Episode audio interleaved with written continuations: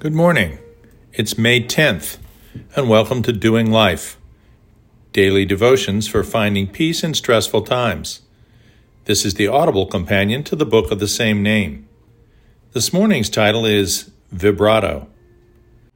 There is nothing more rare, nor more beautiful, than a woman being unapologetically herself, comfortable in her imperfection. That is the true essence of beauty. Steve Maraboli. There are many complexities involved in making beautiful music come from a stringed instrument. First, there's the instrument itself. There are the types of wood used, for instance, the backs of maple and the tops of spruce, the actual shape of the instrument, the type and heaviness of varnish, the types and caliber of strings, the cut of the bridge, the shape of the sound holes, the quality of the fittings from pegs to neck to nut to bridge. Next, there is the type of wood and shape and flexibility of the bow, and the type of hair used. Finally, the type of shoulder rest and the actual size of the musician relative to the size of the instrument utilized. Second, there's the technique and proficiency of the player.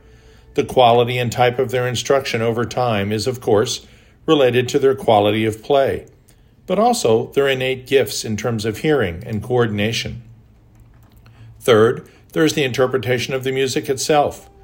A written score can only go so far in dictating the sound which comes from the player's instrument. Subtle alterations of rhythm, bowing, and finger placement can make for remarkably different auditory experiences derived from the very same piece of music. Let's take vibrato as an example. Vibrato is the technique of rolling a finger off and on a specific note on the string, creating oscillations in the pitch.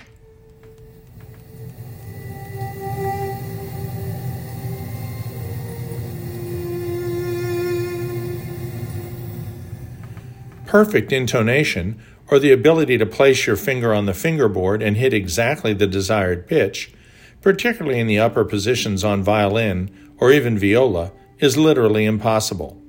While each note might be reliably clear, it will not be absolutely reliable in pitch, although a very good violinist can be very, very close nearly all the time. Oscillating the pitch with vibrato adds color to the melody, allows different moods to be communicated by the same written notes, and will include the exact correct pitch in the sound produced. For instance, a wide, slow vibrato creates a dark, rich, chocolatey tone, where a narrow, fast vibrato creates a tone that seems almost to shimmer in the light. These different tonalities may be what the artist feels were intended by the composer, or they may simply be the personal preference of the performer to communicate his or her own feelings. While vibrato doesn't have to be used to communicate the notes which the composer wished to have played, it is used to some extent by the best violinists on almost every note played. Why? The simple answer is, it just sounds better. While not the specific goal per se, vibrato does oscillate the pitch, thus technically obfuscating the intended pitch. In other words, vibrato, which all agree can add beauty and emotion and color to music, is really built off of imperfection. Christians are the same way. We are most certainly imperfect, and it is our imperfections that lead us to dependency on the only one who is perfect. Not only that, but Christians are meant to be together, just as the vibrato recruits multiple surrounding pitches. There are life applications as well. Often in marriage, the strengths of one seem to perfectly balance the weakness of the other. While the imperfections of each help define their individuality, together they form a new being whose synergism is more perfect even than it is additive. Just like marriage, developing a beautiful vibrato comes not without effort. I can tell you that there is some pain involved, but the end result is a more beautiful, stronger, more joyful noise, even though the exact pitch is only a part of what the ear hears. Christians working and worshiping together is exactly what the Lord intended.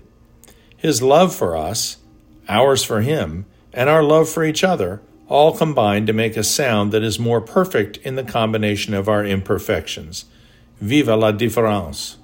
My grace is sufficient for you, for my strength is made perfect in weakness. Therefore, most gladly I will rather boast in my infirmities, that the power of Christ may rest upon me. 2 Corinthians 12:9. To banish imperfection is to destroy expression, to check exertion, to paralyze vitality. John Ruskin. Do not forsake meeting together, as some are in the habit of doing, but let us encourage one another. Hebrews 10:25. I praise you, for I am fearfully and wonderfully made. Psalm 139:14. Dear Heavenly Father, we thank you that you love us in our imperfection. Your grace is indeed sufficient for us.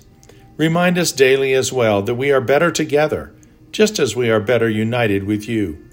Each of us, in our varied imperfections, united in purpose, make a more joyful noise than we ever could apart. Amen.